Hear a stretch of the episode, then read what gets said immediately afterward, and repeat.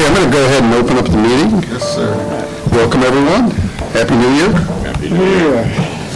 And roll call, please. Trustee Avalada. Here. Trustee Banerjee. Here. Trustee Charlin. Here. Trustee Shequan. Here. Trustee DeRees. Here. Trustee Peterson. Here. We have a quorum. Wonderful. Thank you. First order of action is the approval of minutes.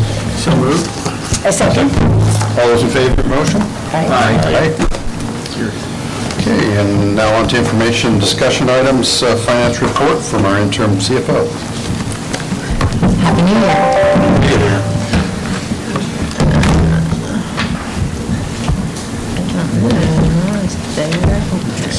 All right. Okay, so I'm just going to briefly touch on October highlights and focus more on November since that's kind of year to date where we are. And then we'll talk about the forecast. So October, on the volume side, inpatient, inpatient activity continued to be strong. Acute days were 3.1% over budget for the month. Acute discharges continue to be below budget, and our length of stay continues to be above budget. Post-acute days were 0.3% above budget for the month. Clinic visits were 2.5% above budget for the month, but this is a situation where we had 23 clinic days this year compared to 22 the prior year. So, the way the budget is done based on seasonality, it's not surprising that we were over budget for the month. Emergency visits continue to be below budget, and then the physician RVUs continue to be above budget and significantly above prior year. So from a financial report, the highlights, again, as we've been seeing, the net patient services revenue was below budget, consistent with what we have been expecting to be our shortfall. The expenses, though, were $1.6 million below budget compared to revenues being 1.1 below budget. So our net operating income was actually $439,000 above budget for the month. So without the capital cost transfer adjustment that was made in September, our year-to-date net operating income would have been about $500,000 below budget. Which we're starting to close that gap and looking forward to getting back to actually being on budget. Overall, our net income is over budget by $1.4 million for the month and $3.6 million year to date, and that's basically due to a reduction in the long-term portion of the pension expense. And again, that could shift around once we get actuarial reports, but this is basically what we know based on the last actuarial report.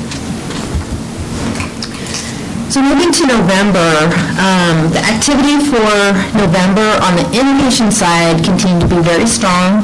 Acute days were 1.6% over budget. Year-to-ddate, we're at 5.4% and 4.7% above the prior year.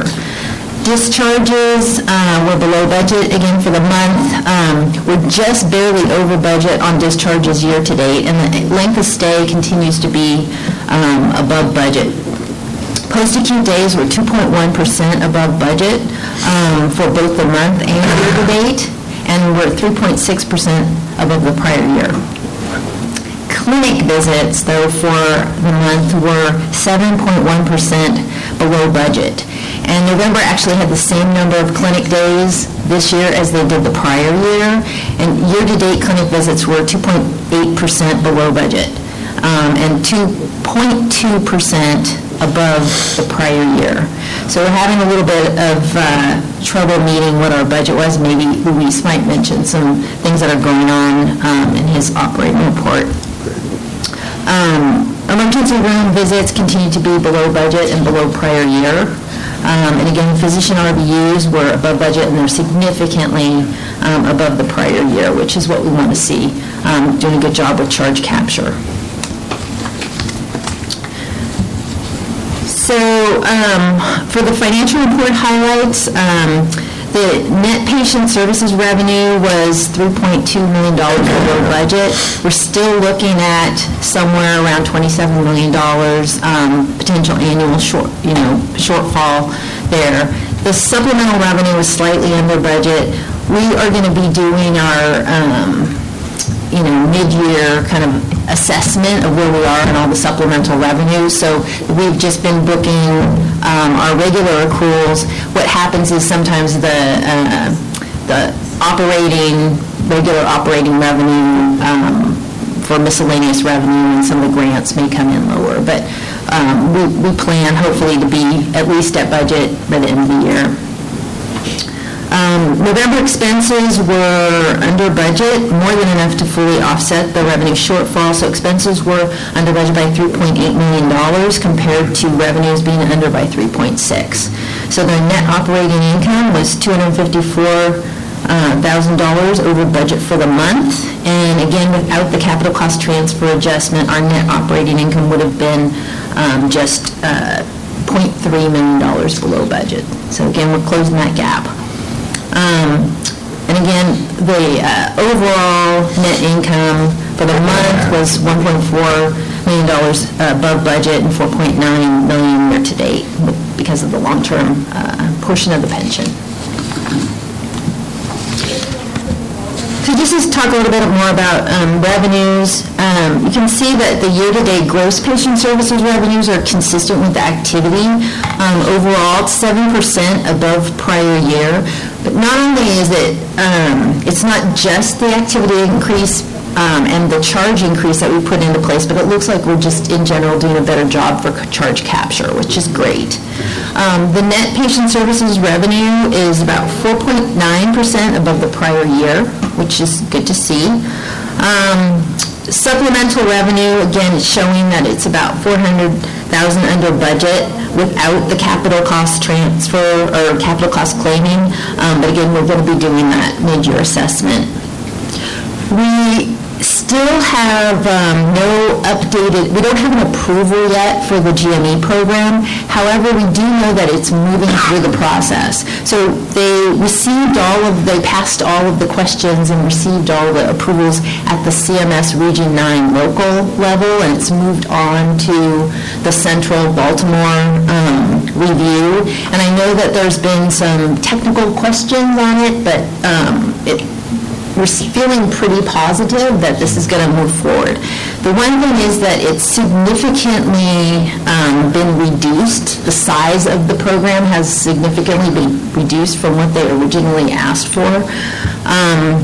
And we are not sure where we're going to end up for this fiscal year. This first year, the state, if it gets approved, is planning on paying the retro from January of 2017 forward, so we'll actually get 2.5 years worth in this current year, which may be close to what we have budgeted is what we're hoping, but we're likely we're going to see a significant reduction if it's approved in what we're going to have available for the next fiscal year.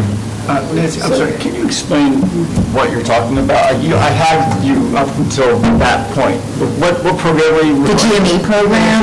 So this is the Medi-Cal GME program that we have in the budget, even though it hasn't been approved yet. Okay. And I think we have about $14 million budgeted. Originally, the program was... The amount that would be coming to Alameda was sized at about $10 million net.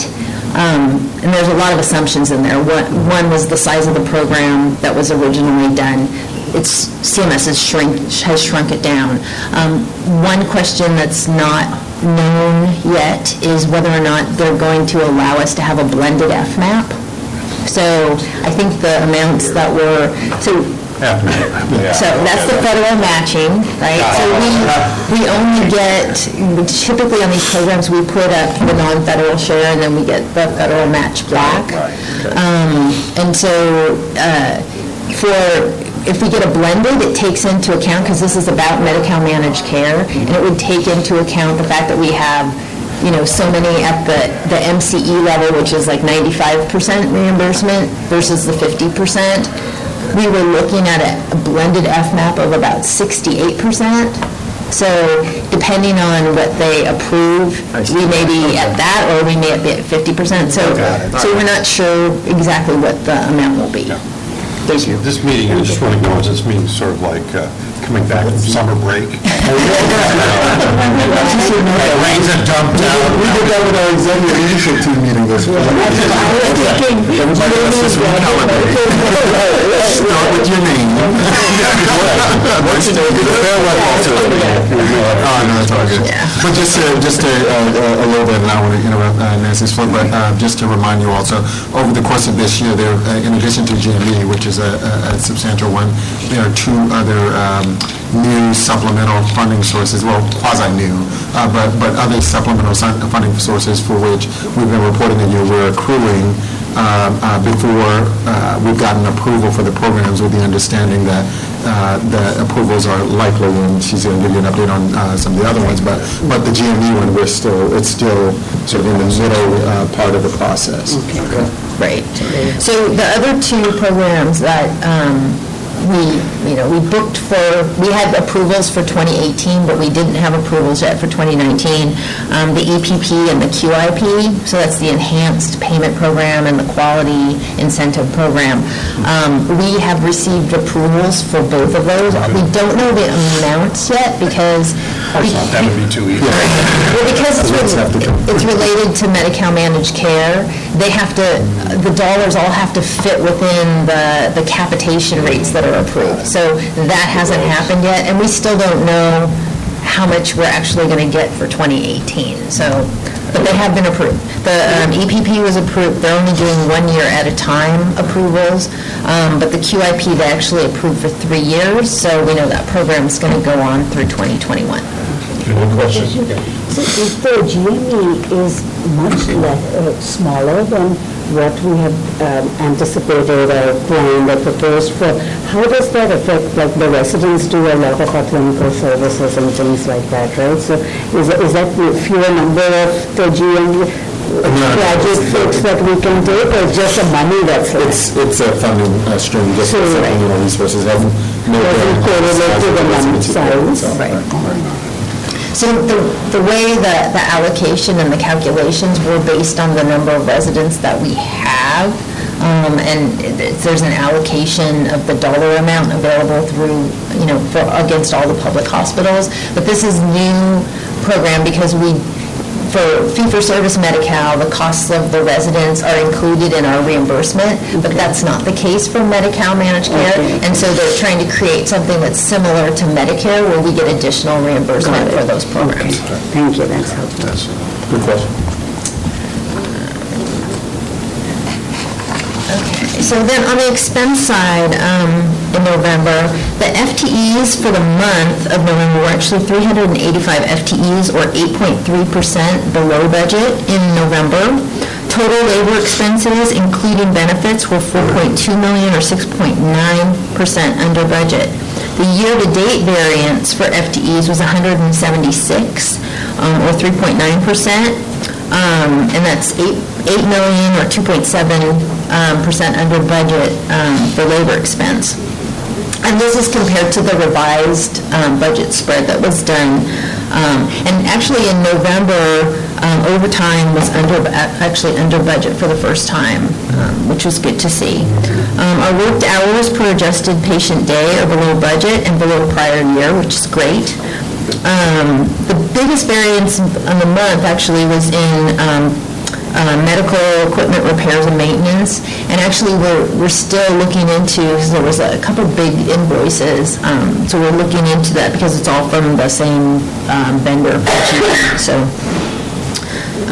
So I just want to say, the management staff have actually been doing a lot of work on benchmarking and expense management, and they're doing a great job keeping us at budget.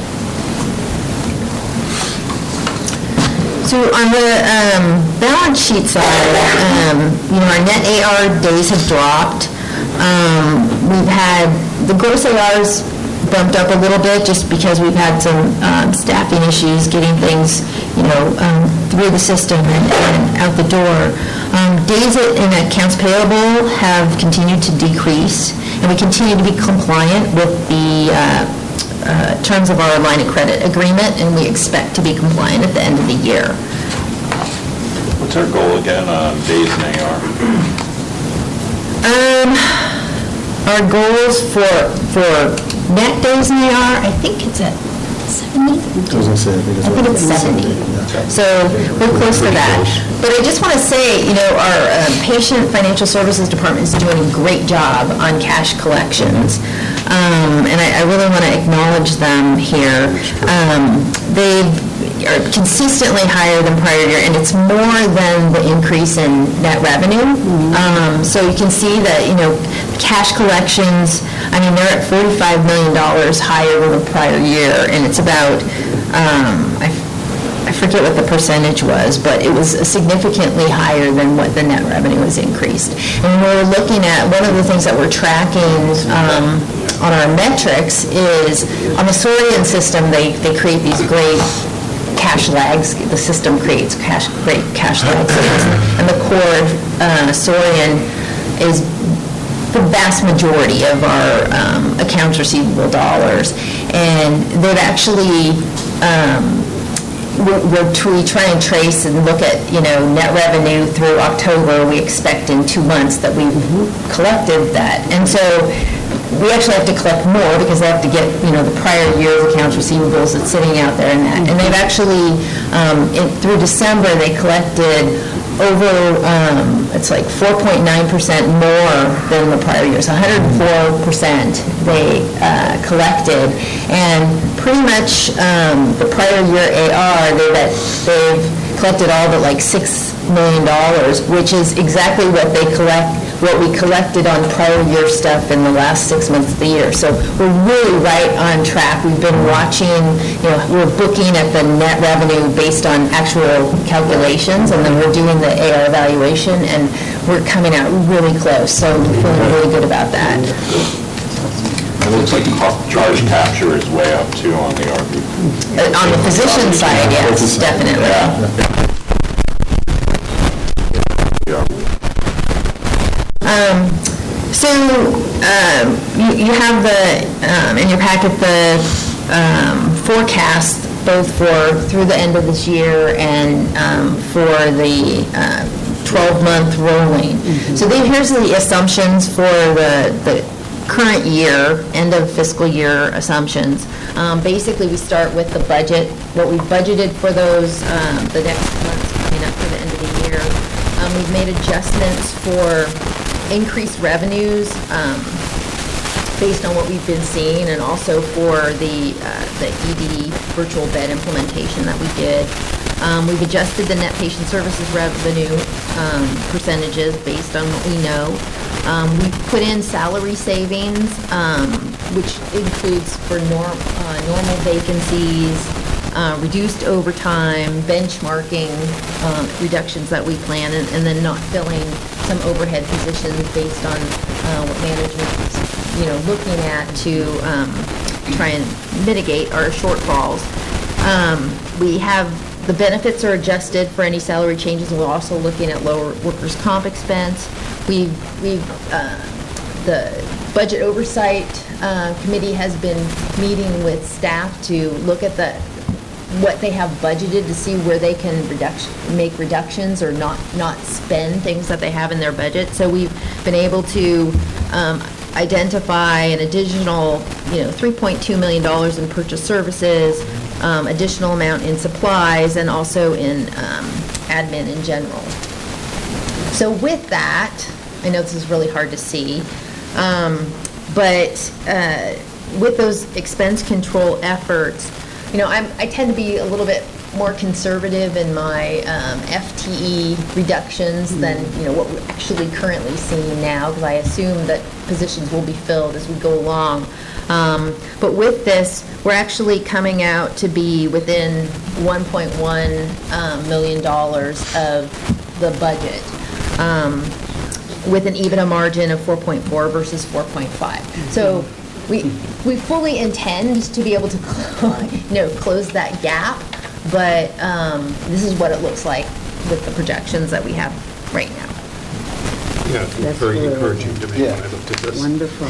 I did have a question about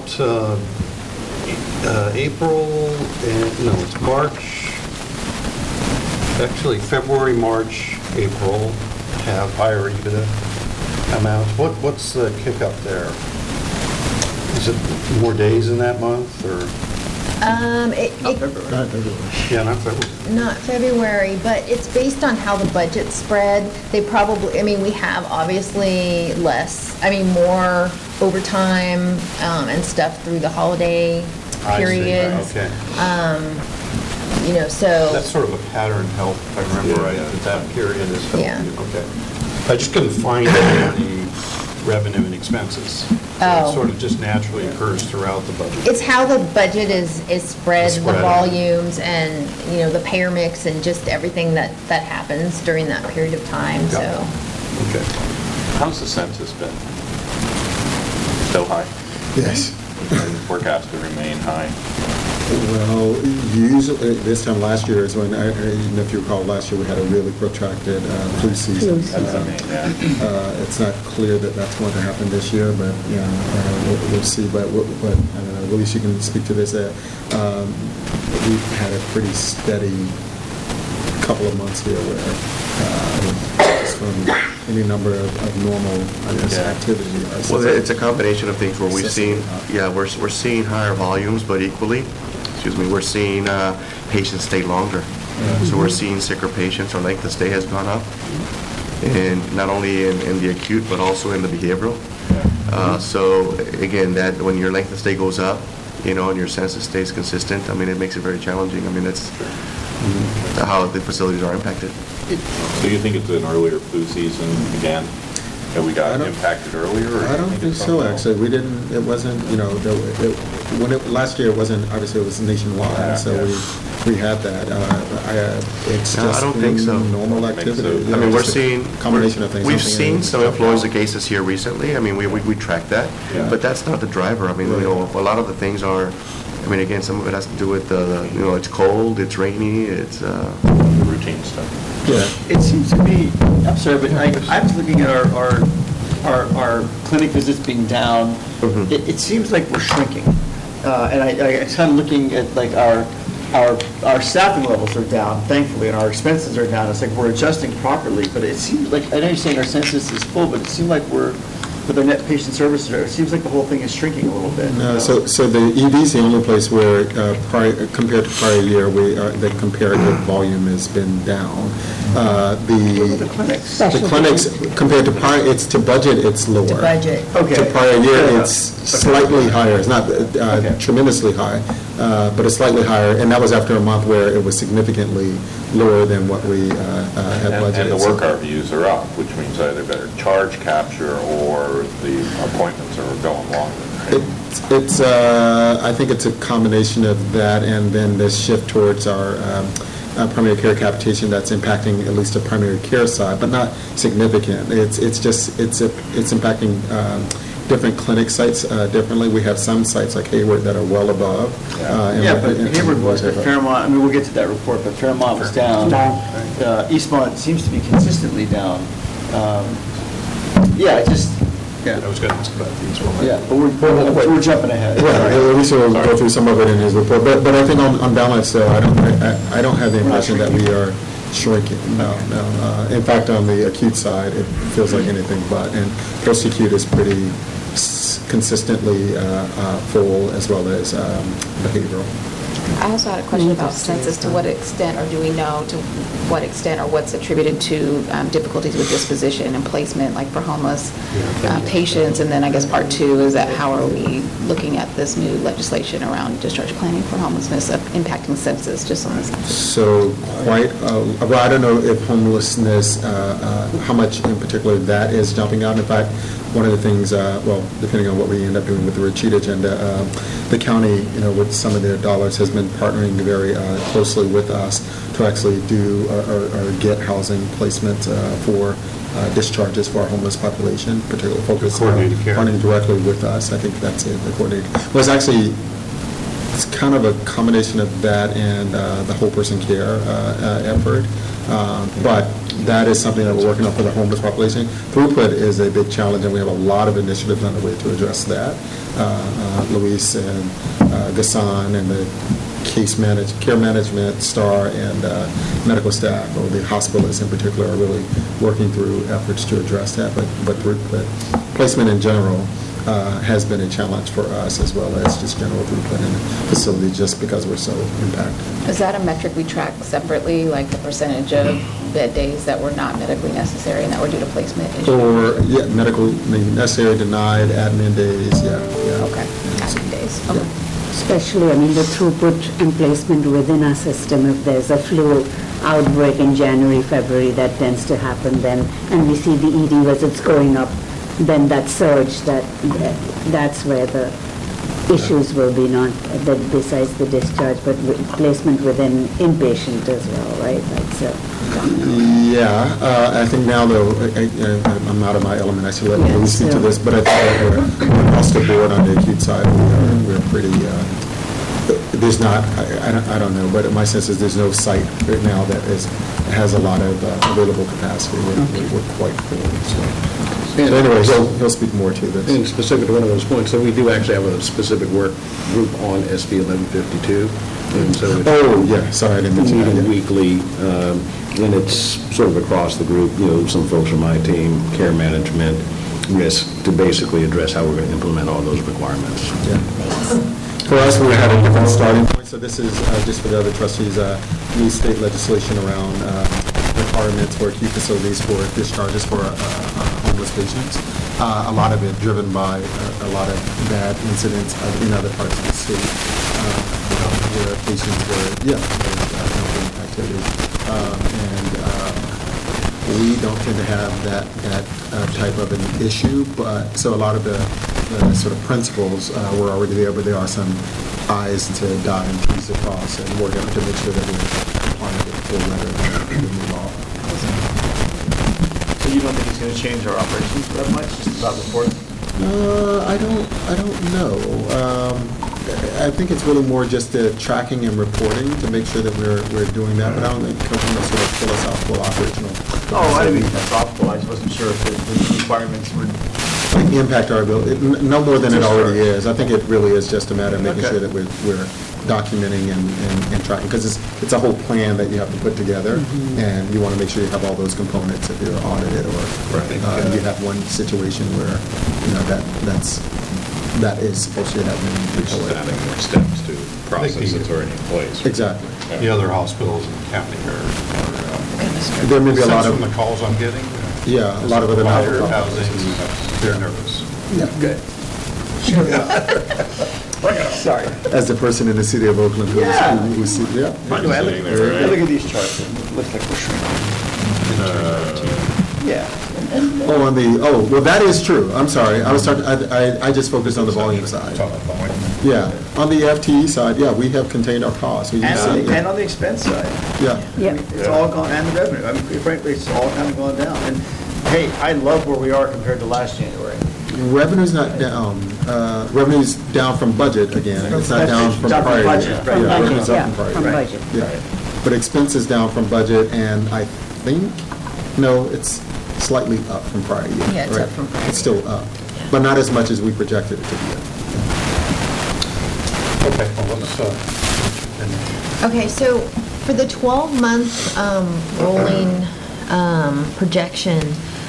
So basically what we do is I start with the budget for the rest of the current year, or actually what's projected for the rest of the current year, and then make adjustments based on actuals from this year for the months that we've finished, and then make changes to those based on things that we will assume are going to happen in next fiscal year. So for July through October of 18, which are the starting point for July through October 19, basically from there, I'm increasing our gross patient services revenue and our contractuals by 2%. we have some significant reductions that are happening just based on the Medi-Cal waiver. Prime goes down. Those assumptions, GPP goes down because of dish cuts are supposed to go into play. What I don't have in here is the reduction to the GME program based on what we've been learning and what's going to happen. That's not in here. It will come in the next iteration. I assumed that the capitation and the HPAC would go up 1%. I assume that salaries, registry, benefits, contract physicians, pharmaceuticals would all go up 3% compared to current year, that supplies would increase 1%. Basically, outside medical services, depreciation are at budget amounts. It does not assume that there's any budgetary cuts or changes in services. And so basically it shows you that with these, which is really hard to see, but essentially this 12-month rolling amount compared to the budget for the current fiscal year would have a reduction of $17 million, almost $18 million in net income. Mm-hmm. That is actually an understatement of what the change would be because we'd have the cuts in the GME. This also doesn't take into account that, you know, with the go live of EPIC at the end of October, because we didn't have time to have the conversation over the holidays, but Mark and I were just talking about this earlier, is we need to think about what do we have to expect the impact on revenues due to productivity going to be down over the next so many months, and then the increase in expense because we're going to have additional staffing costs associated with that. And there's going to be that transition where we're going to have the legacy systems are still going to, we're going to still be paying for, we're going to have to transition. So we've got to kind of work that out. We have to work it out for the budget for 2020, but we have to also work it out for this projection. So there's some things missing from here, but obviously without some significant changes, it doesn't look very good.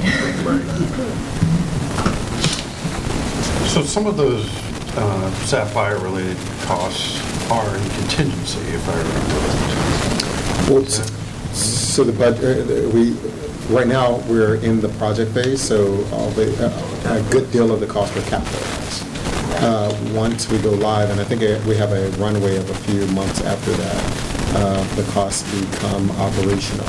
And the budget that you approved, the 10-year total cost of ownership, is a budget for the project. It was not a budget that said we had these dollars set aside, so, and including the contingency. None of the dollars were dollars that were, you know, in some reserve that we had that we're deploying. They were the conceptual framework of the dollars that we would then now incorporate into both our capital and our operating in the subsequent years to reflect, to be consistent with the approved budget that you So it's not something you can use to mitigate these things because it's not. We're going to experience it, and now we have to. So a big portion of, if you recall, when we did the budget for the plan, and we talked about kind of the funding sources, we talked about a couple main sources. So one was, of course, the $20 million from Kaiser, which has been panning out. In fact, we got another $2.5 million, which is sort of the third payment. So we're about, of that $20 million, we've gotten 17.5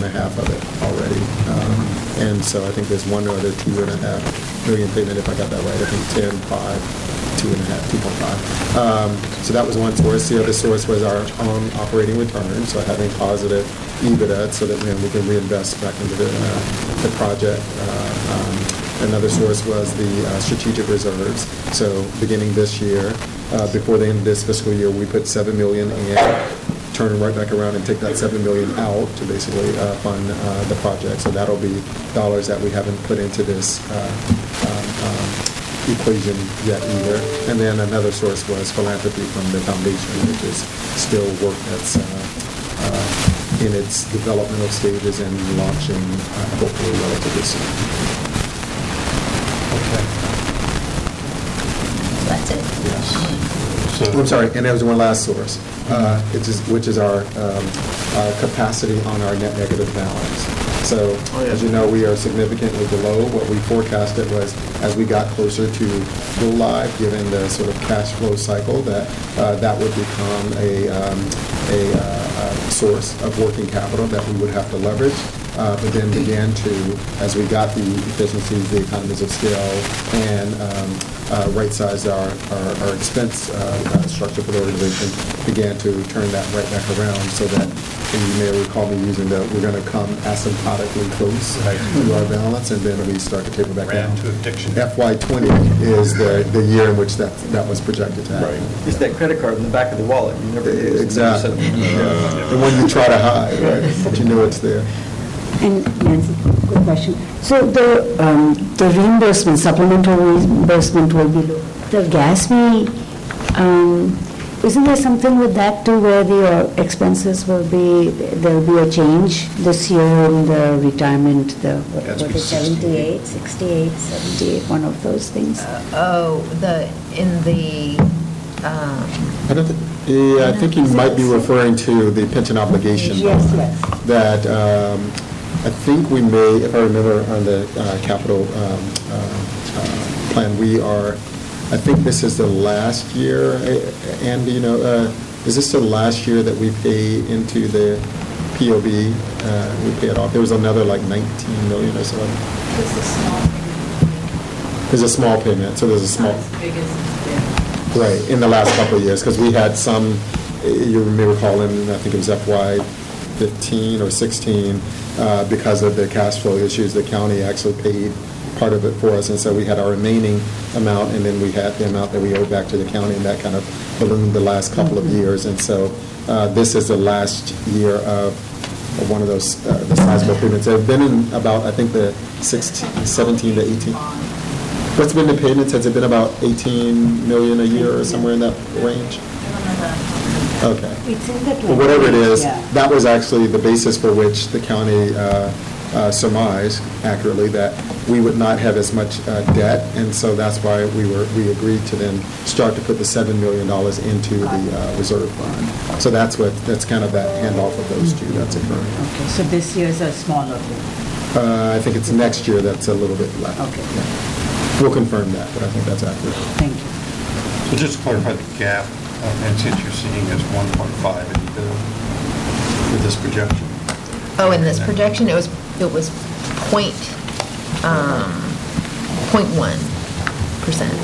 You mean for the remainder of this fiscal year? For that projection period of 12 months. So the rolling 12. Yeah.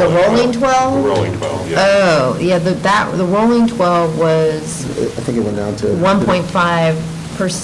but it would be worse than that. Yeah. That's conservative. Yeah. So the beauty of this effort, I think, the 12-month rolling is obviously as we get closer to the end of the year, the 12-month rolling becomes the basis of the budget for the following year. So it gives you a window early on to what we're seeing coming down the pike. So that then when we come to you with a budget, you're able to look to that to say, where's the reality check of what's happening here? So we don't say, hey, in the next 12 months, we're expecting to have another year of a 4.5% EBITDA. No, that's not. Something crazy has happened in the math if we have something that's wildly off from what you're seeing as we get closer to the end of the year. Remind me, when do we start going in budget? We start now. So we just started the effort. You start roughly around April. Is when we start to give you. But we'll continue to see this rolling 12. Yes. Which will sort of keep us. Right. You got it. Right. That's helpful. Thank you. I think it's over to Chief Operations Officer. So while she hands it to him, though, particularly for the trustees who were here last year. Let's just acknowledge, and I think kudos to both teams, the finance and the staff on the operating side, more so than the leadership, but really a good diligent management and partnership on the budget oversight. This time last year, you recall, we had a really significant hole that we had to figure out what the next couple of months was going to be like to get us out of that. And we started this year, I think you with us, frighteningly figuring out that we just approved a budget where we over-forecasted our revenue to the tune of $27 million, and we've gone through 5 months here close, and we're right on budget. So we've been able to really compensate for that. It's really important to acknowledge that. The difference is it feels a lot less, my shoulders aren't as heavy as they were last year. Yeah, it feels like we're ahead of the problem as opposed to responding to it. Some of the people in this room who are chiefly responsible for that. No, I really do. I mean, I think that your staffing levels, your expense reduction, and your revenue capture is phenomenal compared to, and our knowledge of what it looks like is just so different than what we were here. An indication of strong management. No, thank you for your work. Really. So with that introduction, do you have any questions? I'll just leave it there. I don't get that too often. Relax. It's good once in a while. It's good, good thing. Again, you have the report, and I know that you had several questions earlier, and I'll be happy to answer. But just highlighting several things, just from a performance perspective, in our population health area, again, we're continuing to look at year-to-date performance, and we continue to perform well over the month, and in the current month, they were slightly over. And again, this is largely due to some of the work that we're doing as it relates to some of the temporary resources that we're using in case management, and so that's one of those areas where it's very difficult to recruit that skill set, and so we have a lot of temporary support in that area, and that's obviously at a slightly higher cost, and so we're diligently working hard to fill those roles and manage that, but overall they're managing some of their contracts, and one of the biggest contracts that we focus on, we keep an eye on, is outside medical services, and so that's again those that you're paying for, that you're sending out elsewhere, so we're managing that very closely, and they're doing great work in that area. So overall year to date they're doing well. In provider delivery, what you'll notice, and one of the things that I highlight is the fact that we have I normally don't have it, I just usually speak to it. But in provider delivery, one of the things that you'll notice is that our contracted physician services is slightly above budget for a month, and equally slightly above for year to date. And so I'll just refresh your memory. This really is largely driven by the transition that we had in the emergency department coverage, where we transitioned from CEP to Sound to an Oak Care. For a period of time, we were using quite a few locums to provide coverage and support those activities because of the rapid transitions that occurred. And so this is a little bit of a carryover from that, but we are now pretty much fully staffed in those hospitals, Alameda, San Leandro, and so we'll see that come back online, and we'll be back on target, and we'll certainly be back on budget for the year end. In ambulatory, there was a lot of discussion earlier about the clinic visits. A couple of things I'll point out. The primary care, primary care at all locations with the exception of Hayward, and what I will share is that at Hayward, one of the things that I learned this month as we were reviewing all the information is that we're actually capturing all visits under Hayward, and we're representing them under primary care, but that's actually inclusive of some specialty care.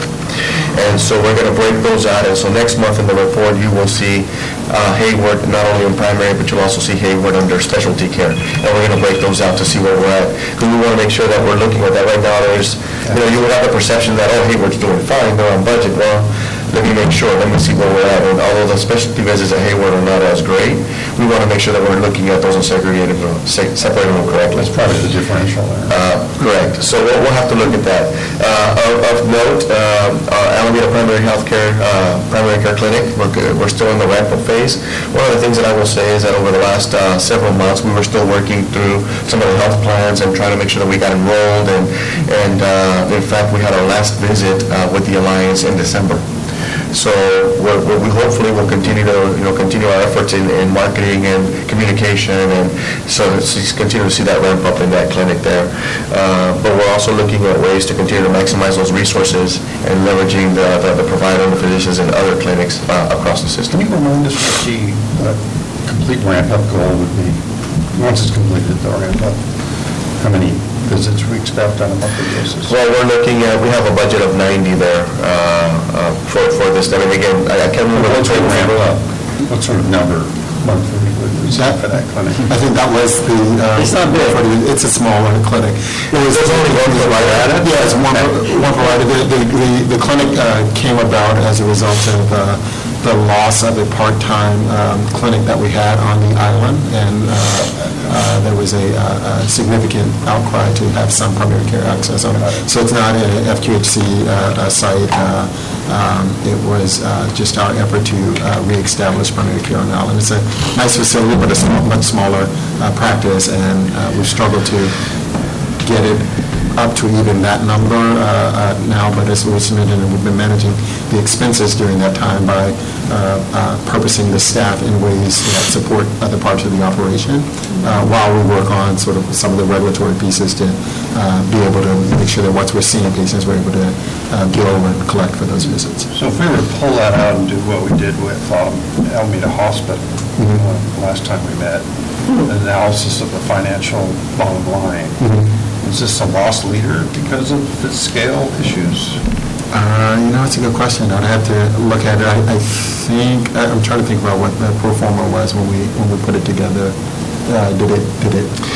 Well, again, usually, and again, because of the size of the clinic, it's one provider. It's not a moneymaker. Yeah. It's what you're looking at is you're looking at the referrals, you're looking at the patterns and the halo effect of the clinic as far as those primary care providers, sending patients to the facility for diagnostics, for imaging, for things of that nature. So, and that's really the case for many primary care clinics. I mean, it's really the halo effect of what you're getting for that and the referrals. Okay, thank you. I didn't hear much. And we need to have primary care on the island. It's like it's part of our network. We need to do it, and it's. And also because I think some of our like Stanford or the others were creating a presence of the primary care presence, so just having that and then siphoning patients off to their facilities for long-term care. And so there's a bigger objective. It's more strategic. Right. This is like I said. In this clinic, we have. Just a few exam rooms. It's a small location, but one of the things that Dr. Jamaluddin and I are working on is looking at seeing how we could introduce specialty care there as well. So not only have the primary, but specialty care, having some sort of rotation. So we're still working through that, and then currently our physician, the primary care physician that's there, is supporting that clinic. But we're also looking at leveraging that resource at some of our other clinics here at Highland and other locations. Okay. What's the percentage of capitation now in the primary care side? Well, right now, is it a particular site or no? It's just no. As far as capitation, well, you've got Newark, so Eastmont and Hayward. Right? Yeah, 3 and 4 now are all on capitation, primary care capitation, and Highland is the last one for March. Yeah. But I mean, of those clinic visits, right? So, total. Yeah, of the total, what would you say? And isn't that eventually going to have an impact on the visits because? As we move more into a successful capitated model, aren't we going to try and find alternatives to actually having those patients come in for visits? Yes and no. We have this has actually been a really good. It's kind of interesting when you wrap up the theory of. Population health and some of the efforts around efficiency and that sort of thing against the practical realities of what the payment models look like. So in our clinics, one of the things that's happening for all of our sites is that our average number of visits is already quite low. It's actually lower than the average for the Alliance overall. So their average overall is something around 2 visits a year per patient.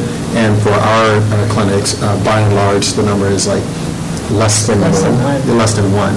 So they actually have said we have pay-for-performance metrics, and one of them is actually getting closer to the average because while now we're now under a capitated model, and they are too in terms of their rates, they're still their rates are still predicated off of volume and activity, and so they need us actually at least to see. On average, that patients that number of times. I mean, we're still not trying to come up with a situation where historically it was just You're going to come back every 3 months. You're going to come back every 3 months for everybody, and then you catch as catch can. But the notion is that at least on average, your number of visits would be closer to two, but it's an incremental thing for us. And e-visits was going to have some impact on that too. Yeah, and right now they don't get reimbursed for that. Right? Is that correct? There's no mechanism for them to do it. The other thing that we have to keep in mind is that at the FQHC, even though we're capitated, our payment is based on a per visit rate. Right. So the payments that we get on the capitation actually offset whatever we would get for our per visit rate, because it's all you're going to get. Under Medi-Cal Managed Care, and an FQHC, you get your rate per visit. So you still have to generate at least as many visits just to keep revenue inside. So that's the web, right? So you want to come up with, and we are doing all these alternative means of contact and serving patients. And it doesn't mean that it negates that, and you shouldn't be doing those things, but it still has these, you still have these sort of practical methodologies and rules in place that can make it a complete one or either or. Right? In terms of the question about percentage of capitation, that would just be the Alliance? So in most of our clinics, I mean, the Alliance population for our clinic population is about, I want to say about 2/3, I think. Yeah. You just asked for primary care, and so we have to look at right now for all those sites, which of those patients are Alliance patients now, and then which of the visits are their visits versus the Anthem patients or health pack patients who are also being seen in this clinic. We can figure that out for you. Just interesting is I'm looking at the shifts right, in volumes of the capitation, what the impact is going to be on that volume. Yeah. We had some really interesting. Somebody see if you can do it as well. We do a monthly meeting, a leadership meeting with the Alliance, and we're constantly looking at how the things we're working on, how it's going. Yesterday we had a really, I think, a robust discussion around the capitation effort. So it took us a while to get pretty reliable demographic data for some of the patients that are now capitated so that we could do the proactive outreach to say, we see that you haven't had, in this case, the initial health assessment, which is a requirement for managed care, and that was one of our targets too. Out of several thousand patients and several thousands of letters and calls that our staff had to do to do this outreach. It was a very low yield in terms of, and when I say low yield, I'm talking in the teens, of visits that actually manifested from that effort. Some of it driven by just the complexities of the population. A lot of it was, the contact information is not necessarily good. What we were told is a lot of times when people sign up for public programs, they give you the same. They give you the same number that they give to Safeway when they get the card, which is like that number may have never been a number, you don't really need to call me. We have to wait for a more reliable number that comes from a provider engagement or a case manager engagement, but it's a catch-22, right? So, or it's a horse before the cart. You're trying to call them to get them in so you can get that information, but you don't have the right number to actually start, right? So you're effectively relying on a lot of them showing up, but then allows you to do that. But anyway, this is a growing, I think, a learning curve, certainly for us, but also with the Alliance, and so you'll hear more about this, I think, at the retreat at the end of the month. Is there a movement towards capitation for Anthem as well? Or?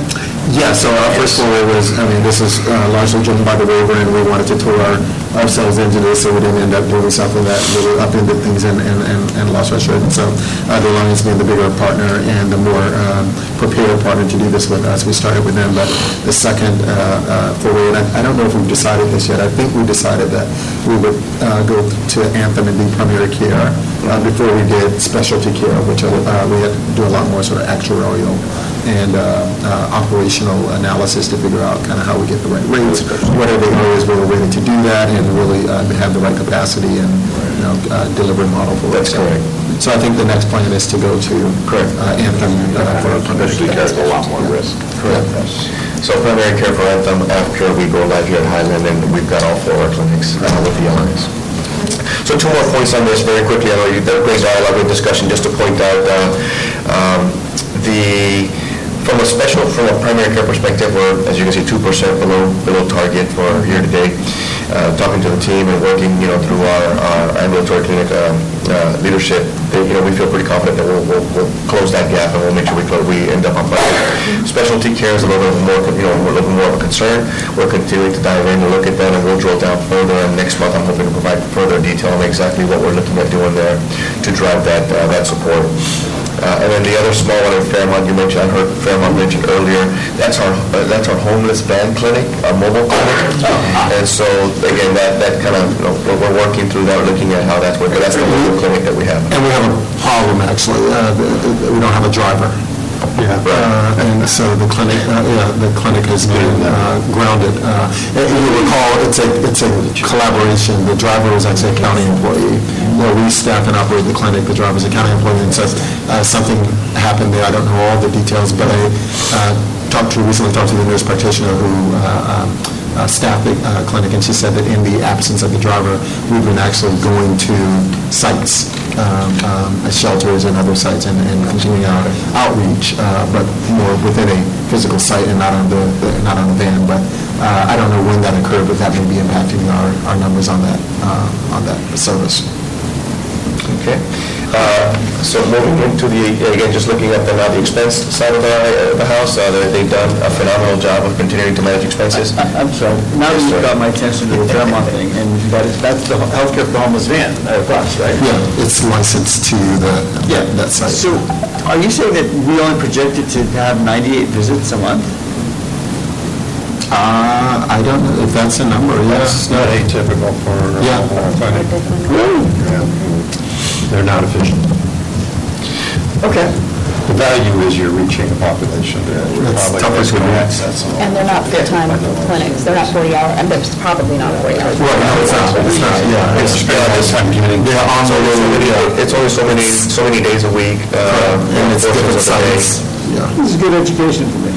and again, when you look at one of the things that I'll just as a point of food for thought is that when you look at the monthly, so it's not 98. It could fluctuate. Remember, this has been spread out throughout the year for seasonality, and now we're looking at historical trends. But that was the budget for that month. For that month, right?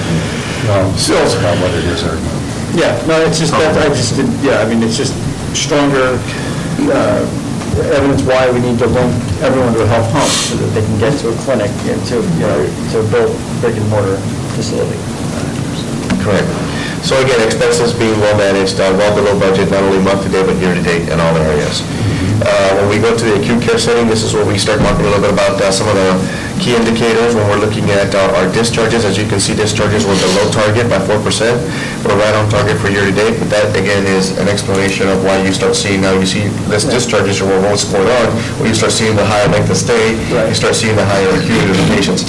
One of the things that we're not reporting here is our case mix index, and when we look at that which is the indicator for acuity, we're seeing a significant increase in comparison to budget.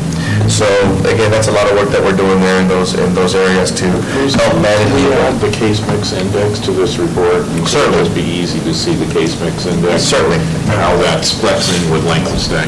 We'll do that. We'll certainly add that. We have it in our other reports. But again, so just looking at all the areas, as we've mentioned, we continue to see decreasing volumes in our ED. That's the other. glaring point there where we're, as you can see, we're 10% for the month, 10% year to date, and this is recognizing that when we put the budget forward for this year, we had actually projected and budgeted a reduction from previous year, and we're still having difficulties meeting the targets for the budget this year. But hasn't that been a multi-year trend that we've seen? It has been. Others are seeing the same thing, right?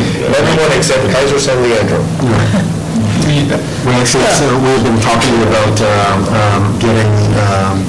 That's good. Yeah, no, we got the trend data. Yes, and we corroborated that was still the case. But it's interesting that Kaiser San Leandro was seeing that increase. Then are they picking up more patients, or it's tough to tell. It's probably a combination of more people enrolling with Kaiser. It's kind of access in that area. It's really unclear. It's not. Yeah. It's antithetical to the Kaiser model that they're just seeing more people in the EDs, but it's not entirely clear to the external entity or to us. Across the board, the decline is that possibly based on an increased number of people with health insurance because of the Affordable Care Act? It's possibly a number of things. I mean, we had we had Charlotte Wills here for HR committee yesterday talking about kind of anecdotally what she's seen from the ED over the number of years, and she seemed to suggest that the lower acuity things that were really confounding our EDs don't seem to be as prevalent for urgent care, clinic access, all those sorts of things. In our case, I think it's perhaps a combination of that trend that we're seeing, and perhaps even some of the throughput challenges that can keep our ED beds locked up for a while, so you end up with those beds effectively not available to see as many patients. But I don't know that we have a lot of left without being seen data that would suggest that people are actually walking out. So it's. My sense is that we're actually seeing them, but just later, and so it isn't that, it may be that ambulance volume that would otherwise come to us might not, because we're so impacted, but still, you'd expect that you see a shift in somebody else's percentage of overall ED going up, and that doesn't seem to be bearing that either. So maybe some of the immigration fears around accessing care. That also could be certainly a factor. The whole public charge and other associated efforts could be. Also some disease states too as well, right? Reduction in cardiac cases coming through the ED. Yeah. I've seen some of that recently. So there are some interesting statistics. Yeah, I think we need to keep watching this. Yeah. Did you have one other, or did you wrap up? No, I can easily wrap up. The only other it was on the regulatory. Now I'm just trying to again, expenses well managed. And the only other thing I would just share, I wanted to highlight here is just to show you here behavioral health. We're starting to see some significant volumes and increases in behavioral health. As you can see, the emergency visits are 17% above budget, 11% year to date, and our patient days are also slightly up by 1%, but our average length of stay is up significantly by 10%. So we're seeing patients stay a little longer. At John George, we're very busy. We're starting to see a lot of activity in the PES, and again, a lot of this has to do with just changes that are happening out in the community and with the programs. And so I know that there's. Here soon in the near future, there was a memo that came out that they'll be making some adjustments to. If you recall, Sussel Creek was closed down, was modified. They sent out a recent memo saying that they're going to start providing and piloting medication dispensing and things of that nature to support these patients for, and hopefully to prevent PES visits or other types of interventions. So, but even with all that, they're continuing to manage their expenses very well. They're doing a phenomenal job there, even though they've had some challenges with, the acuity and the necessity for one-to-one care of patients. But again, they do phenomenal work there. I want to say across the board, all areas are doing excellent work. Post-acute also very busy, as you can see. So all areas are above budget, highly impacted, but they continue to manage within those resources. And then our system support services, we're operating well below budget at 13% month-to-date, year-to-date. So again, managing overhead, managing operations, staying consistent with volume and tracking volume and flexing accordingly. So again, phenomenal work, all the staff, and as you were saying earlier, Trustee DeRees, I mean, we have shrunk, and we have really, I think that the culture has shifted.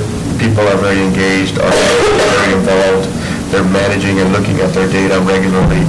And so, I mean, to your point, this pay period last year, we were 150 FTEs higher. So we have great volumes and staff working more efficiently. So unless you have any other questions, that's all I have. All right.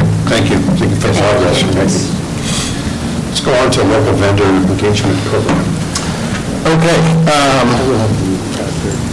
So just so those other folks take their positions. The board's protocol for having 25% presentation and 75% discussion. That's definitely a reference. I'll limit my remarks to an hour. 3 hours to discuss all of this.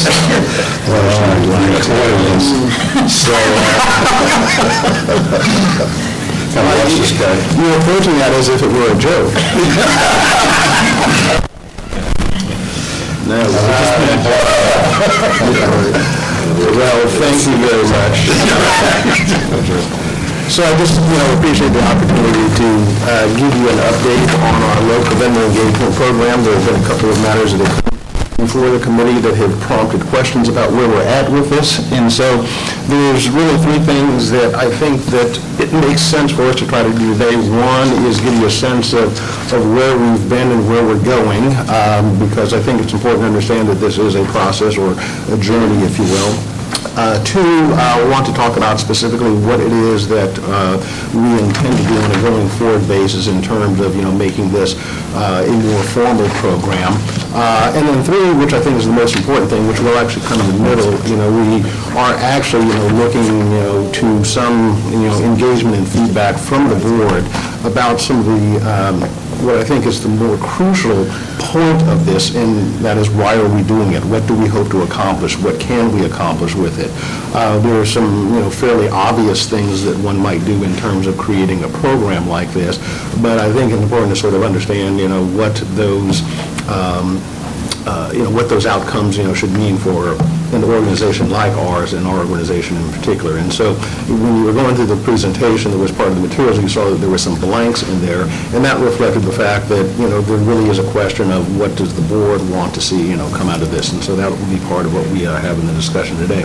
I just want to point out that Ira Holly, our Vice President of Contracting, is here, and Baljeet Singh, our Vice President of Support Services, because they've both been integral to this, and from time to time I'll ask them to jump in and talk about some of the work that they've done, particularly in developing our partnerships outside the organization, which have served to inform us a little bit in terms of best practices.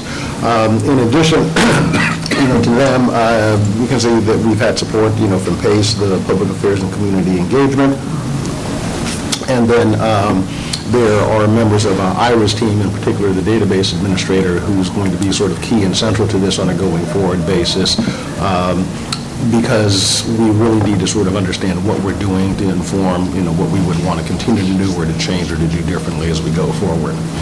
So the handout I just gave to you was something that and these are our outside partners, and we'll come back to this because I want Baljeet and I were to talk with you a little bit about what we got out of the interaction with these folks, which I think has been sort of central to what we've been trying to do.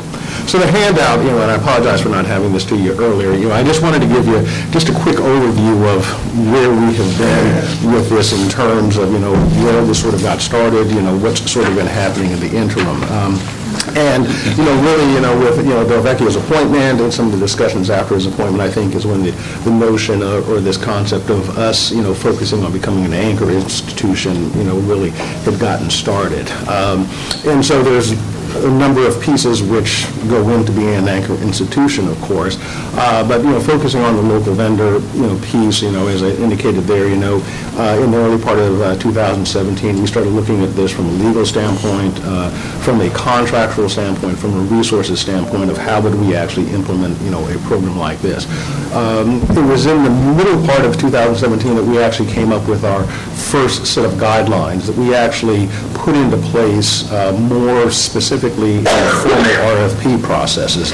And so essentially from the mid to latter part of 2017 going forward, what we have done with regard to competitive bidding typically has incorporated a focus on not only attracting and identifying, but also selecting local vendors as well too. Now the irony is that there have been two matters which have come to the committee that have involved local vendors who were not selected, but in both instances that process was governed by a set of guidelines that included some specific requirements of looking at local vendors. And The other thing which was sort of key was towards the latter part of 2017, and this is where I sort of became involved in this because the contracting function was moved over to the Office of the General Counsel. And so we started looking at redesigning some of the contract processes because there were things that were needed to support moving forward on a program like this, just from, how we were, actually doing the contract work. And so that was part of the sort of laid work or foundation necessary to get us to where we need to go. And as you can see, like I said, in 2017, we actually did get to the point of where we were able to start implementing some of this. The other thing that happened in 2017, which is not reflected there, and will result in me handing out something else to you to take along.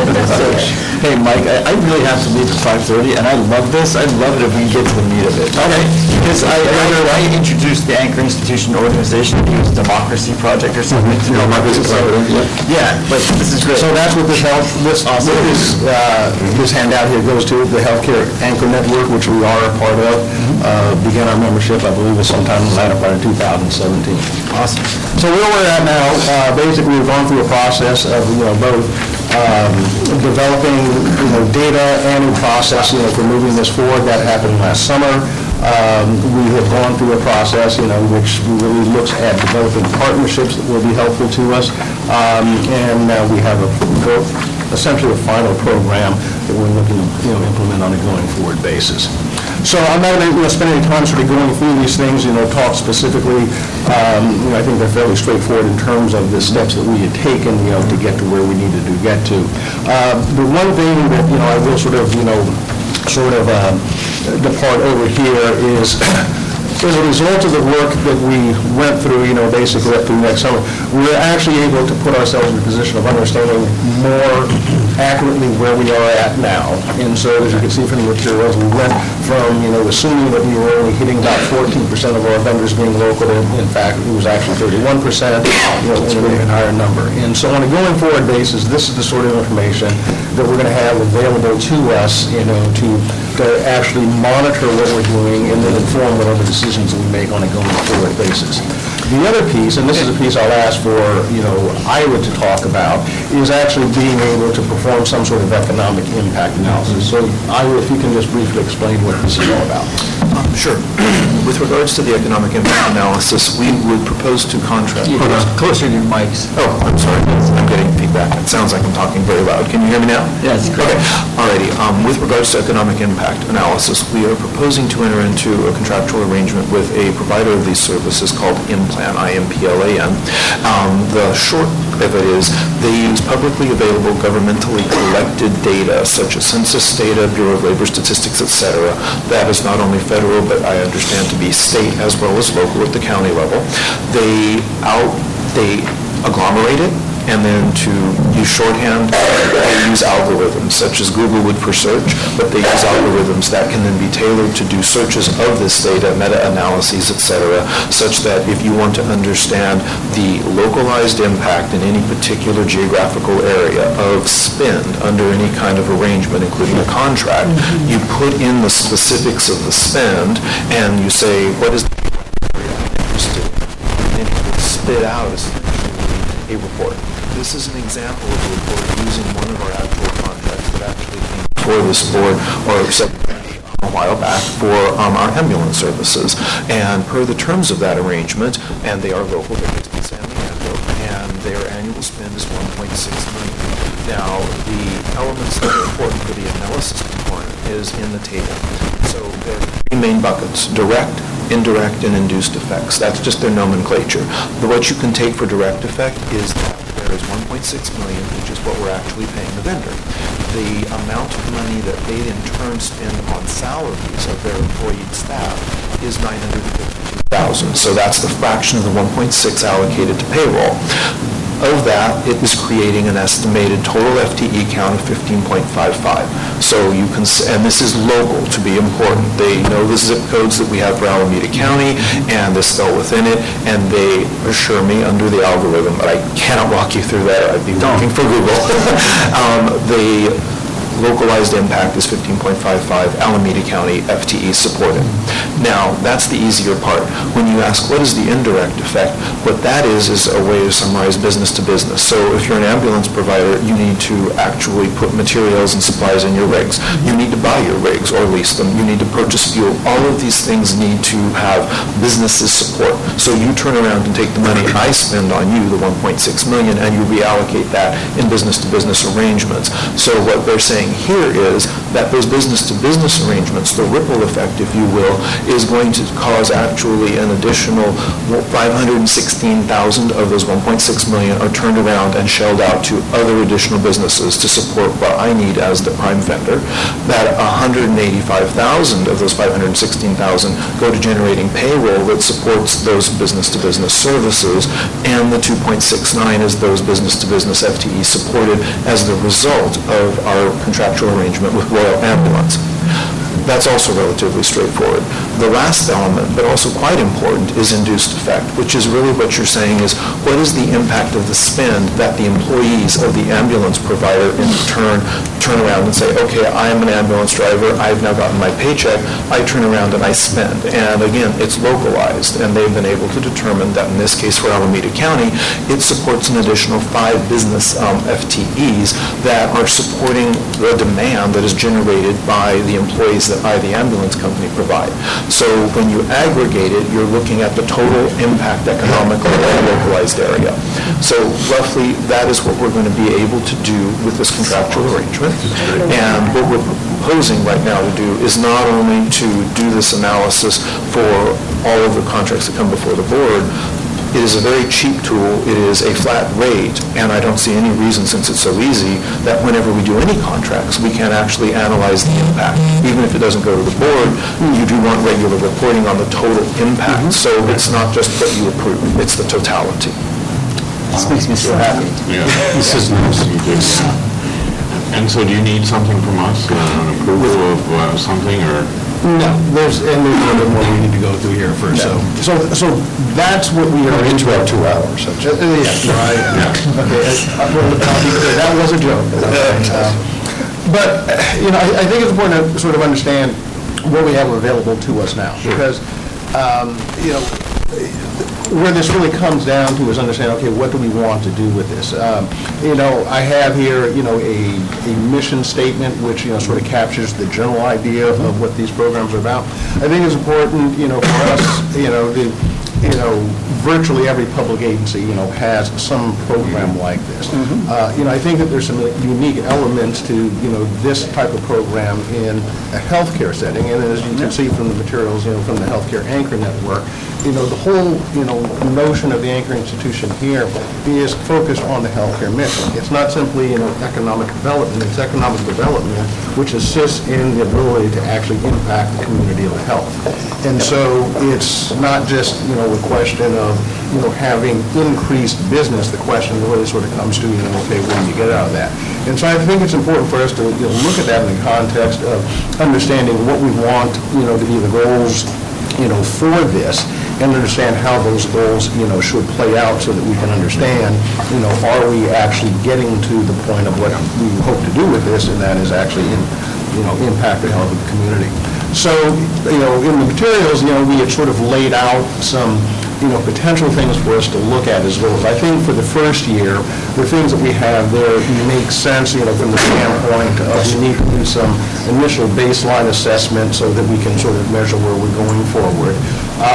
And then, you know, we also need, you know, because what we think is an important piece of, you know, the structure of this is not only what we are doing ourselves, but what we might be influencing in terms of, you know, other businesses. And so, for example, you know, there's so much that we can do in terms of spending with local vendors, but there are things that we can do to improve local vendors' ability to, you know, attract business in other areas as well, too. And so, you know, participating in our GPOs, you know, diversity, you know, program, or just, you know, allowing them to increase the capacity, their capacity, or, you know, the quality of their business model. So those are the things that we've tried to sort of capture in terms of, you know, specific things that we can accomplish in this first year.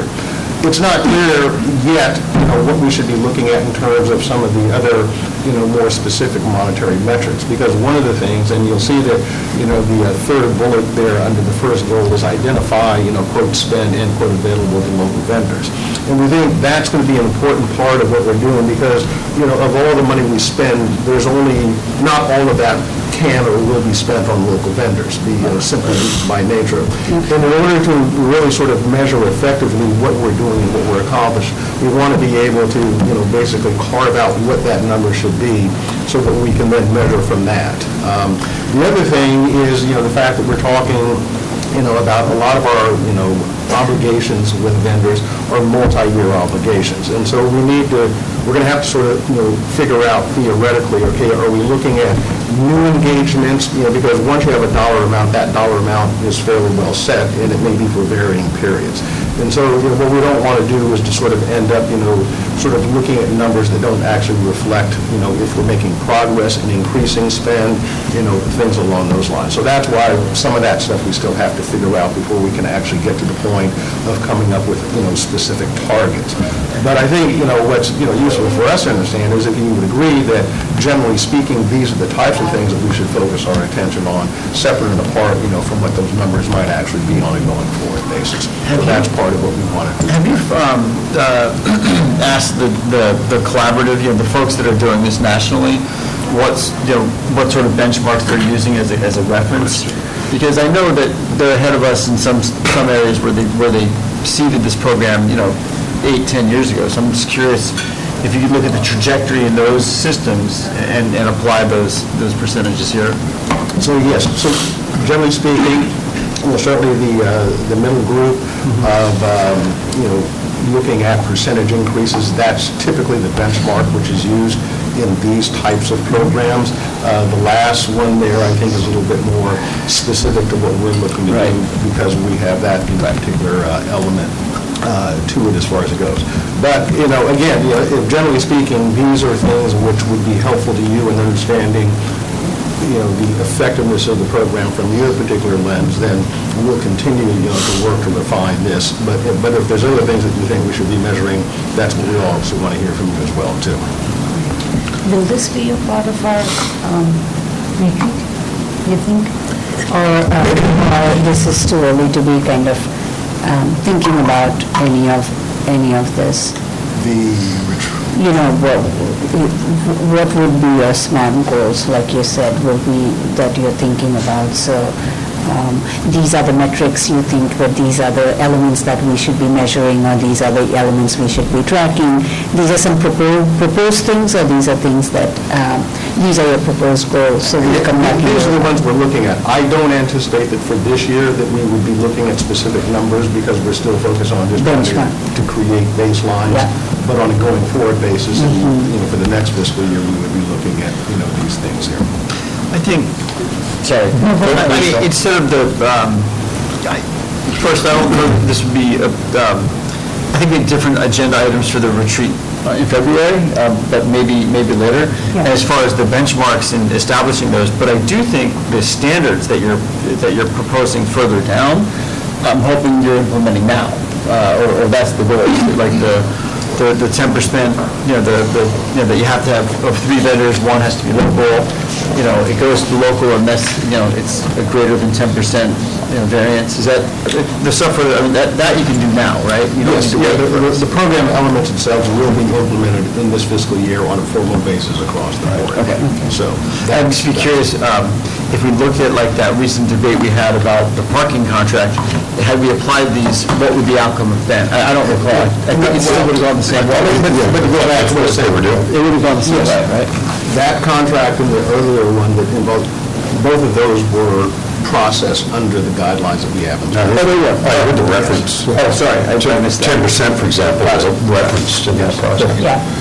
I'm just curious. I really like that tool with the direct, indirect, and induced. Is that something that we were thinking about just analyzing our current contracts with, or would we be applying that during the bidding process to actually try to get a sense of what the economic impact of the bidders would be if we went with one or the other?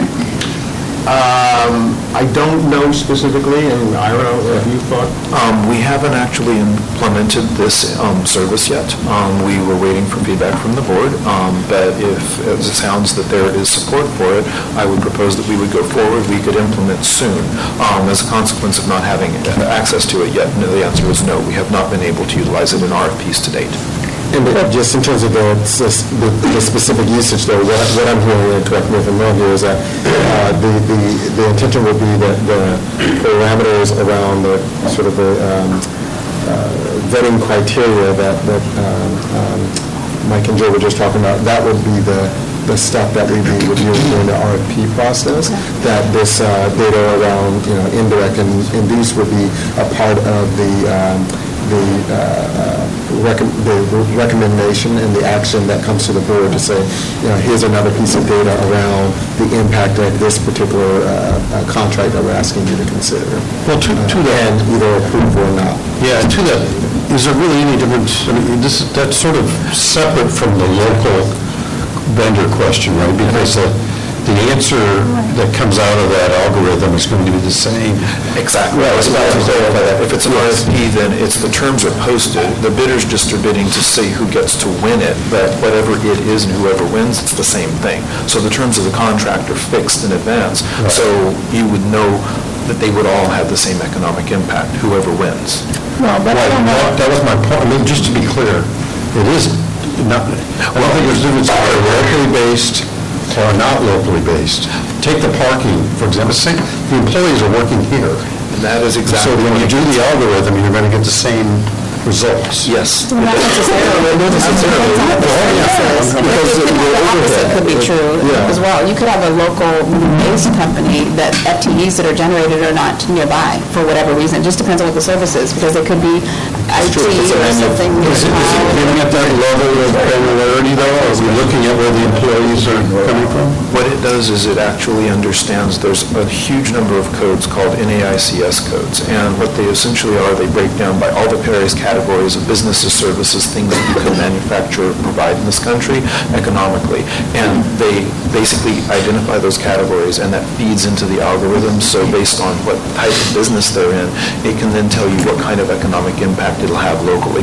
But it is also true that with regards to where, say, a company is headquartered, it would really more depend on what type of service it is, because if, for instance, it's laundry, they're not going to ship that laundry to another country to launder it, obviously. They're going to keep it as close as possible because of logistical costs. But if it's digital like software information, that can be done anywhere in the world quite clearly. And again, it gets down to that code, what kind of services or businesses it. But the RFP process could ask how many local jobs will be created as a result of this opportunity, for example. So that's why I was asking if we were thinking about trying to apply some semblance of this in the RFP process, because it may be that we have to ask more questions than we're currently asking, actually. But that might be something to think about, because I think that, I mean, creation of local jobs isn't the only impact. I mean, we're, you know, they're locally headquartered, but I think it is a major one that we would want to be tracking. So then that would go to the not necessarily, it would still be factored in to the sort of the feedback we get from the implant, but it could go to what are the proposed criteria that just are standard RFP points of consideration. And right now, I don't think we have that type of a question, but I don't know what the reason why we couldn't do something. No, typically we would distinguish between local or non-local vendors, and in terms. And I don't think that we've had a situation yet where there's been competition between two local vendors. And I'm not entirely sure necessarily how we would sort that out, you know, as part of it, because, you know, typically what we would be looking at is, okay, what are the other criteria that go to this? They would essentially be equal with regard to the question of whether or not they're local vendors. But that's something which I think that we would tend to want to refine, because, you know, when I'm flipped over here to the future goals, because I think it's important, you know, for us to understand, again, what we're going to do with this once we've gotten to it in terms of, okay, what needle are we moving and in particular. So are we looking to improve the ability of businesses to do, of certain businesses or all businesses within the local community, because not all businesses have the ability to have the same impact on the healthcare outcomes we're looking at. These are larger questions which have to be decided right here. But I wanted you all to understand that that's part of the design this is to get to some of these larger questions separate and apart from how much are we spending and how many people are we spending it on. So I just wanted to make clear that that's part of what we've incorporated into some of the planning that we're doing here. These are the process pieces that were included in the material. I think they're straightforward in terms of how we would go about ensuring that we are both identifying and doing outreach in addition to the process about local vendors, and we have it specifically for non-competitive, and then a separate process for the competitive, which is RFPs, RFQs, RFIs, and that sort of thing. And like I say, generally speaking, competitive, that's been in place for about the last 18 months. So I just want to clarify, the 10% threshold assumes equal ability to perform. Yes. So for example, if we receive poor references on a local vendor and positive references on that non-local vendor, the 10% might be irrelevant, or how would you deal with that? Well, generally speaking, in terms of references, you don't get to that in that initial stage. When we're looking at basic qualifications, do they meet the criteria that are set forth there? Okay. Are they able to perform, and is on paper essentially, are they equal with anyone else? Then it's that point that you might start looking at price differentials. And that price differential figure, basically, there's a number of different ways that this is done. In some programs, they will basically automatically assign a percentage increase for a local vendor versus another. There's various ways you can do it, but the idea essentially is that you could, if they're all within the same number or something along those lines, so that's where that 10% comes from. But I think this is good. Is that the point you're getting at? I just we're paying a premium for a value, which is a local vendor. I forget the language we use for that, but anchor. Recognize we want to be an anchor system. I don't think we want to also offer the value of getting a lesser product. Sure. That's what I thought. So I think your point is it's tough to get at that when you're in the contract market for either. Yes. To be perfectly honest. So we take a leap of faith that basically what a vendor is representing to us. Of course, we do our homework on both ends, but what they're representing is a reasonable and achievable something that we can feel confident that when we put it in writing and they put it in writing, that we can rely on that's going to occur. And then reality plays out. Right. But I don't know that we could in any way sort of with fidelity discount for somebody's representation if we don't believe it, other than to say that's probably not a good thing to make any sort of decision on. Right, that you're going to see that in the proposals. Right. So it's not a very established capacity to do the work. I'm glad you're saying this, because this has been sort of a source of heartburn for me, because there have often been times when we've had conversations around this where people are like, well, I don't believe that that's going to occur. And we're like, well, I don't know how to convince you either, because I can't tell you absolutely it's going to occur either. All I can say is I've done my due diligence to make sure that when they represented this and they said yes, we'll do it, that we said, okay, and we're going to formalize that, so I'm not holding you accountable to it.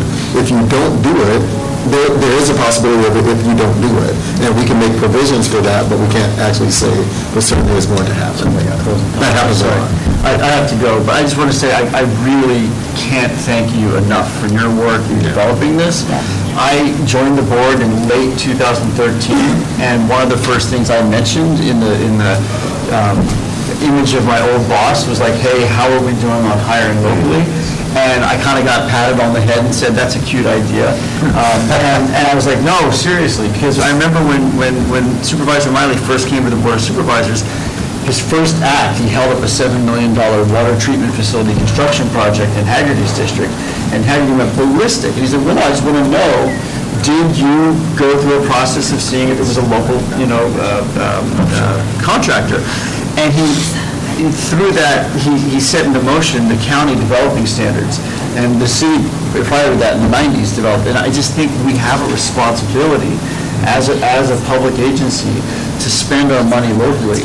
And this took some time, but I appreciate why it took time. Was A, we had an administration that actually supported the idea. You guys got behind it, and you took the right steps to do it. And this will last for decades. And I just really appreciate it. This is the kind of policy direction that we've shifted in that I think is really fundamental to our core mission and values, and I just can't thank you enough. Thank you. Yeah, I think this is. Thanks, John. I think this is real progress. I've lived to use Trustee DeRees' example, though, as someone who runs an organization that participated in their local vendor process. They went through a very iterative process and made major changes because they hadn't thought of some of the unintended consequences that came from their process. So I would suggest taking a fairly iterative frame on this, that you're going to maybe need to change course and make adaptations to get at quality and quite frankly, find ways to attract. You've given a lot of thought to this, and I see very tangible approaches to getting local vendors to participate. But it's like your comment about those patients earlier. Those are sort of standard. Folks are outside of standard rules sometimes, and they'll have to work extra hard to get them pulled in to processes. So that's my recommendation in terms of goals. This is just my preference as a trustee that we not get into trying to provide you advice about those goals, that staff actually, again, use an iterative process to try to set aggressive goals and then reset over the years as you learn more about what's possible. Can I just say, and I think Mike may have some things, I appreciate that sentiment. I think one of the things that we need to be comfortable with, both as a leadership and as a board, is like the learning process. And I appreciate actually the time and the bandwidth or the patience on your part to actually have us go through this, because we started from a framework of like, I don't really say this in a bad way, but I think Ira and others would agree. We had a lot of garbage in our contracting database. I mean, we had a summer internship period with a guy from Berkeley.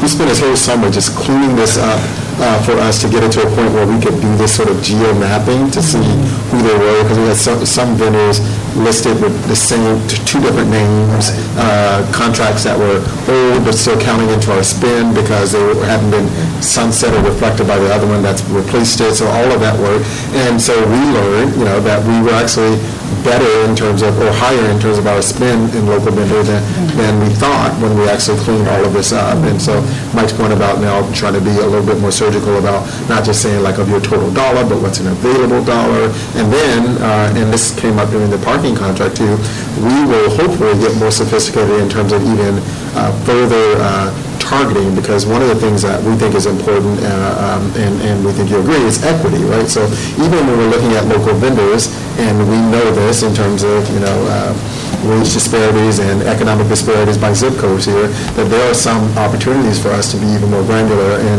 it may not be that impactful on a macro level, but maybe there on a micro level, there's some opportunities for us to say, we really would love it if we could demonstrate that we're actually having an impact in these zip codes where a lot of our patients are coming from. But that's going to take a learning process and the availability of technology. To use that example, maybe that's not a local vendor who's willing to do that extra lift. Correct. To get at those populations. Correct. So I think we have to be very careful about being rigid in this. Yes. I agree, and I appreciate it. Yeah. Okay. So one last piece that I did want to address, and I asked Baljeet to be here, so I should ask him to speak as well too. But one of the things that oftentimes becomes, or how come this is not moving here? Move. I think you were hitting the contract. Thank you. Should I turn it off? There we go. I wanted to talk a little bit about the Vizient Sprier diversity program. You know, oftentimes one of the obstacles to, in fact, a local vendor program is the notion that you have arrangements which preclude you from working with local vendors. And so, you know, we do have a general purchasing, you know, organization, DCOR, linked with Vizient. We have actually been working with Vizient and some of their other clients on this, and those are the outside partners we talked about earlier. But we're also looking at how, and this goes back to my comment about not only spending more on local vendors, but helping local vendors to be better vendors, even if it's not, you know, the dollars that we're providing to them. And so I'll ask, you know, Banerjee, you know, to talk about the supplier diversity program, the conversations we've had about how we're working locally on those points.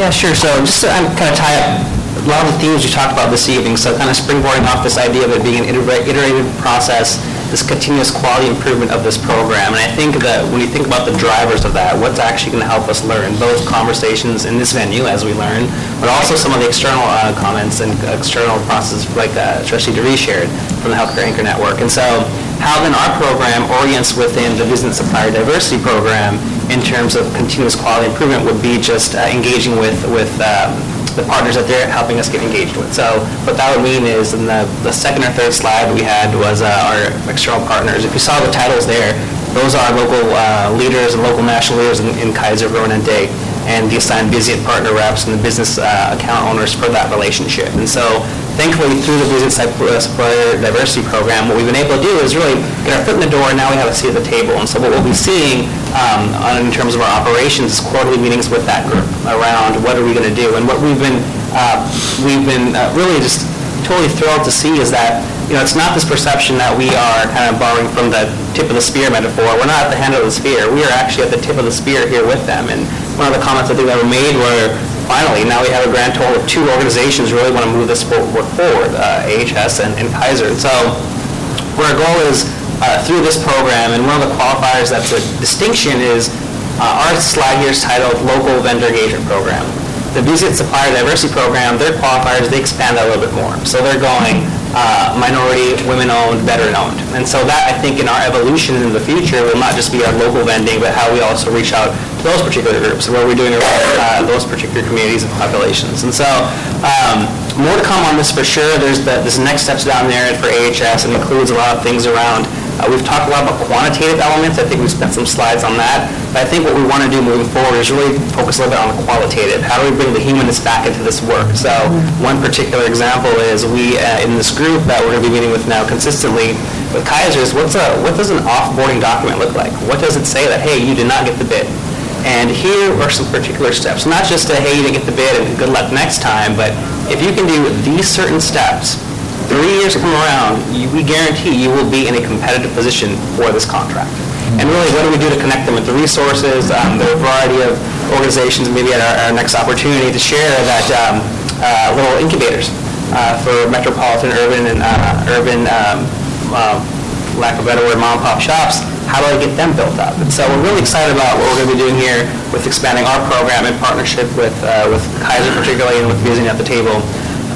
And for example, how we discovered and now are leveraging implant, and our goal is that was through a conversation with Kaiser through a call that we were on as AHS as members of the Healthcare Anchor Network. So really, it's this conversation has been a long time coming, but it's glorious to see it kind of coalesce and kind of what we're moving forward with. And so I know we have a bunch of things to talk about. I can kind of go on a little bit more, but I'll stop there if there's any questions for this particular piece. Thank you for sharing that, Banerjee. I mean, in the conversations that we've had about anchor institutions, we've reiterated that it's not just that we get the best deal for our program, or that we build the capacity of the community many, many different ways. So this really is, even for the folks we don't do business with, how do we do that? So great to hear. One particularly refreshing piece I do want to add is when we were at our first inaugural meeting of this partnership, the conversation was made from the Kaiser National Directors of Strategic Sourcing that, hey, you let us know what vendors you're using, because next time our contract's up, we'd like to see who they are and invite them in as well. Which is, you know, when you think of Kaiser and kind of it being at the table, like, oh, it's usually the tail wags the dog, and it was just really nice to see that we're equal partners in this endeavor moving forward. And so our goal is to, you know, hold them to that and continue to partner, at least in our local environment here. So thank you for that. Thank you. Is that so? I think I answered the question. Mike referred to earlier, the role of the external stakeholders. Is that ongoing? Are we going to be continuing to work with Kaiser and those other folks? Yeah, thank you. That's great. Yeah, no, I think this is fantastic. I think we're really setting an example for folks across the country and even here locally in terms of having this type of thinking, even though we ourselves are safety net institutions. I think that really says a lot in terms of, having a triple bottom line, I guess, in some ways. Mm-hmm.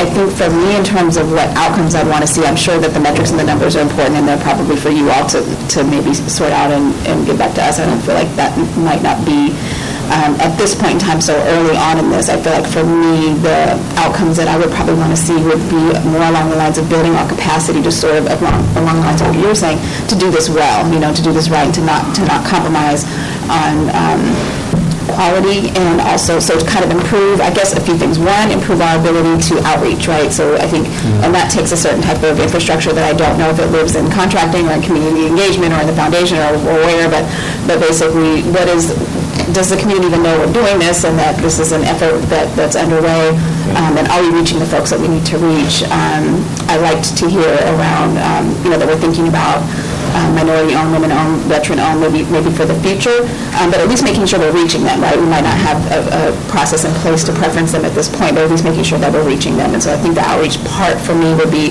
what have we done to build our capacity to do outreach to businesses that are local? I think the other part of capacity building would be, how are we vetting folks? So to your point. So, is the 10% just about the bid amount, or is it about points that are cumulative about how many jobs are going to be created, how do the references check out, how long have they been doing this work, do they have clients of our size, for instance, just a few off the top of my head, but so that maybe our vetting process needs to be more rigorous if we're thinking about moving from that huge, company in Texas that everybody always uses for X service to something local, rather than feeling like we're just taking a leap of faith, what vetting were we able to do ahead of time? And I don't think this sounds easy at all, Right. And I think that I'm sure that there would have to be an analysis about the cost of all of that and whether that makes sense or when it would make sense. But I think from my perspective, before we went to, I want to see the number of local contracts increase by this amount, it's are we doing this well, and do we kind of have the ability to really do this well? And so, and then I think maybe those other things could come later. And then I guess last but not least for me would be, just feeling as a trustee that we've done our best each time with each one, and so that we've made every attempt to do all those steps I just said about outreaching, analyzing, and vetting. And I really like what you said on the back end about, if you don't get the bid, what's the feedback that we're giving to folks, and not only the feedback, but is there some technical assistance that we could directly, maybe through, again, foundation or some other department, not necessarily contracting, but is there, or a partner maybe that does technical assistance for local businesses, but are there ways we could connect them with ways to build their own capacity so that next time they would be more competitive, and not only that, so that they could be competitive with other clients besides just AHS in the future, so that they're not relying only on AHS as a client, because I think that's another situation you can get yourself into if you're really trying to go for, give someone an opportunity, and then you're their only client, and then they live or die based on you. That's also not, I think, an ideal situation to be in. And so I think if it's really about building capacity and building networks over time, that we kind of be thinking about it a little bit holistically in that way too. Right.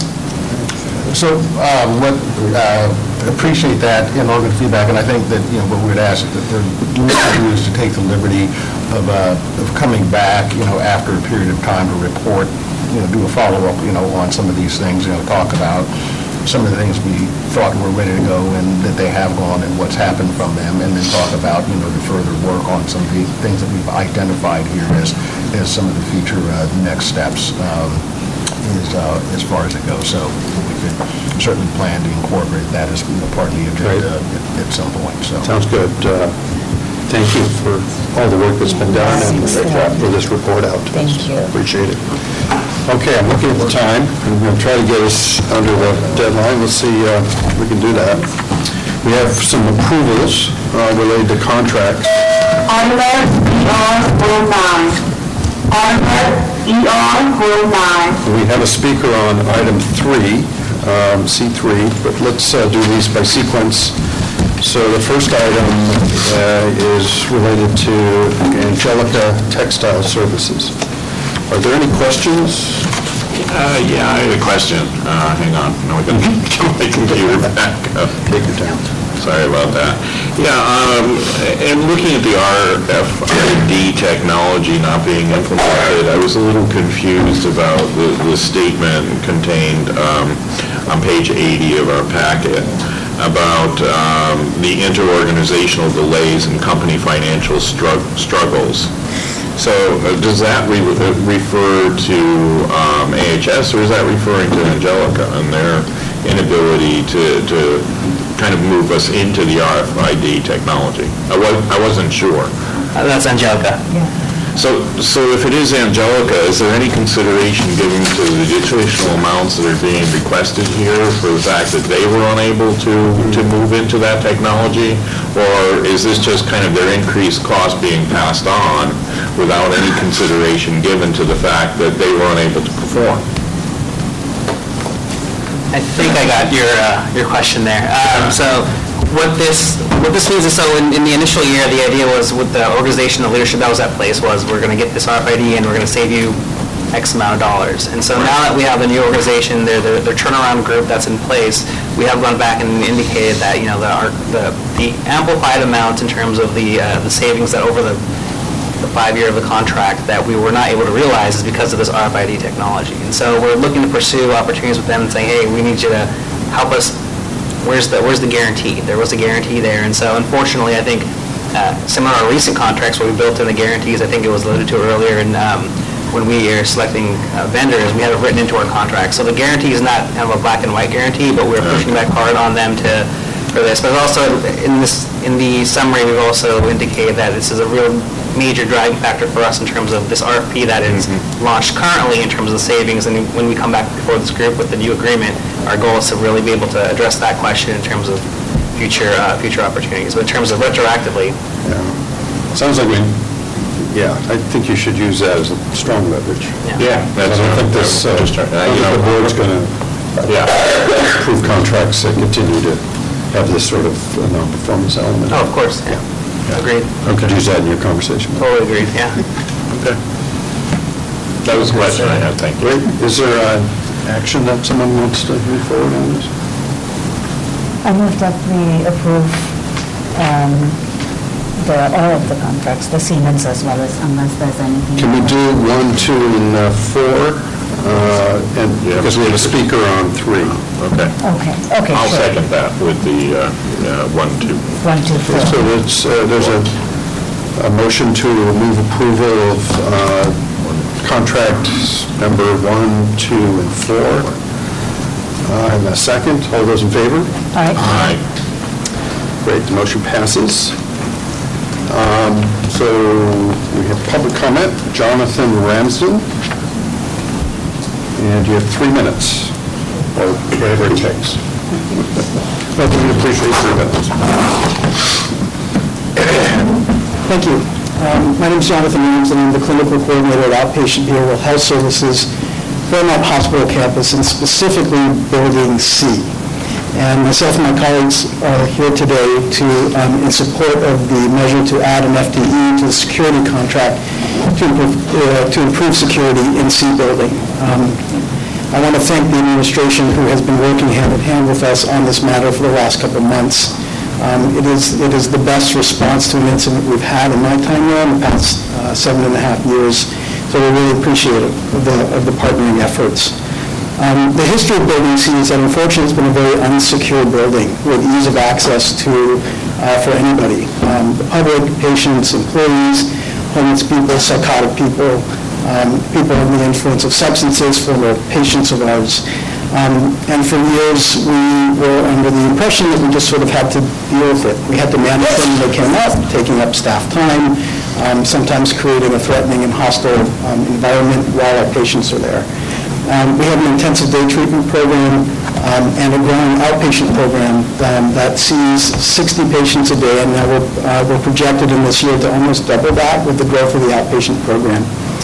So managing patient flow, public flow, and employee flow is of the utmost importance. Unfortunately, on November 19th, we had an incident where one of those unwanted visitors became violent with our program manager.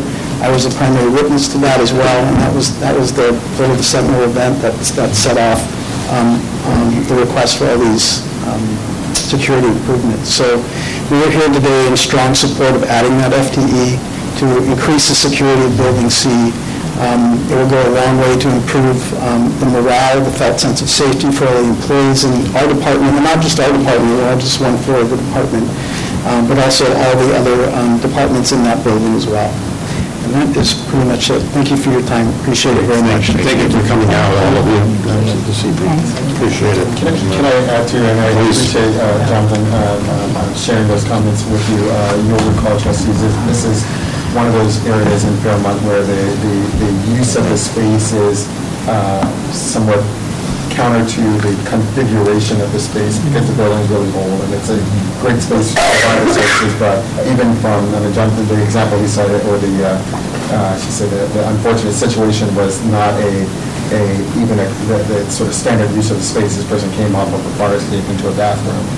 So we've done a lot of work to address a lot of the security vulnerabilities, but even on a day-to-day basis, and we've been addressing these as well. When you engage the space, you enter the space in the middle of the operation. So it's not like a normal sort of place where you space plan to have a open door where you're greeted by someone whose responsibility it is to ensure at least some level of first degree, I know who's in this space.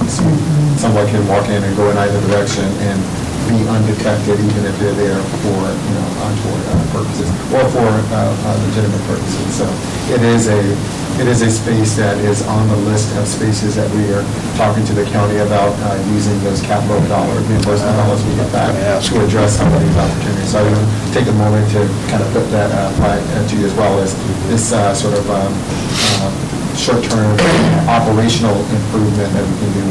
It's one of the capital things that addresses some of the incongruence between the current configuration and the work that we do. That is actually growing work in these spaces. Great. I would move approval of the contract. Second.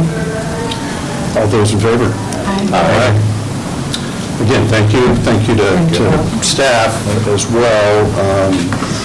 It's safety of our team members is of the highest priority under the trustees.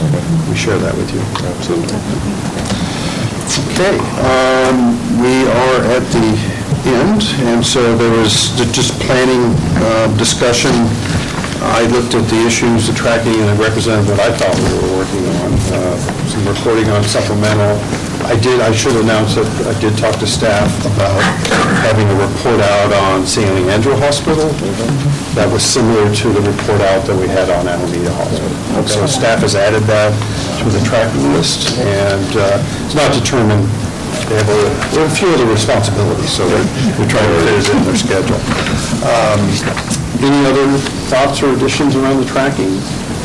No, I took a look at it. I think it's appropriate. Yeah. Yeah, and as issues come up during the year, feel free to. This would be the portion of the meeting to discuss that. I'm sorry. I think two quick things. So one, we have mentioned, Schwartz not here, but we've been mentioning the contribution margin analysis work that we've been her team has been working on.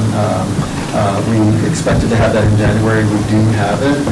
We're waiting on some final ED data, and so we want to present it or put it as an agenda item for the board meeting, but we've elected to bring it to you first, so we'll probably work with your calendar for February, if that's okay. And then the second thing I wanted to say, because it's germane to this committee, the CFO search is ongoing. We've been working closely with recruiters. We have an update meeting next week. We expect that interviews will probably be at the early part of February. We have a pretty good candidate pool, so we're going to try to work that. I just talked to you, so you can take it.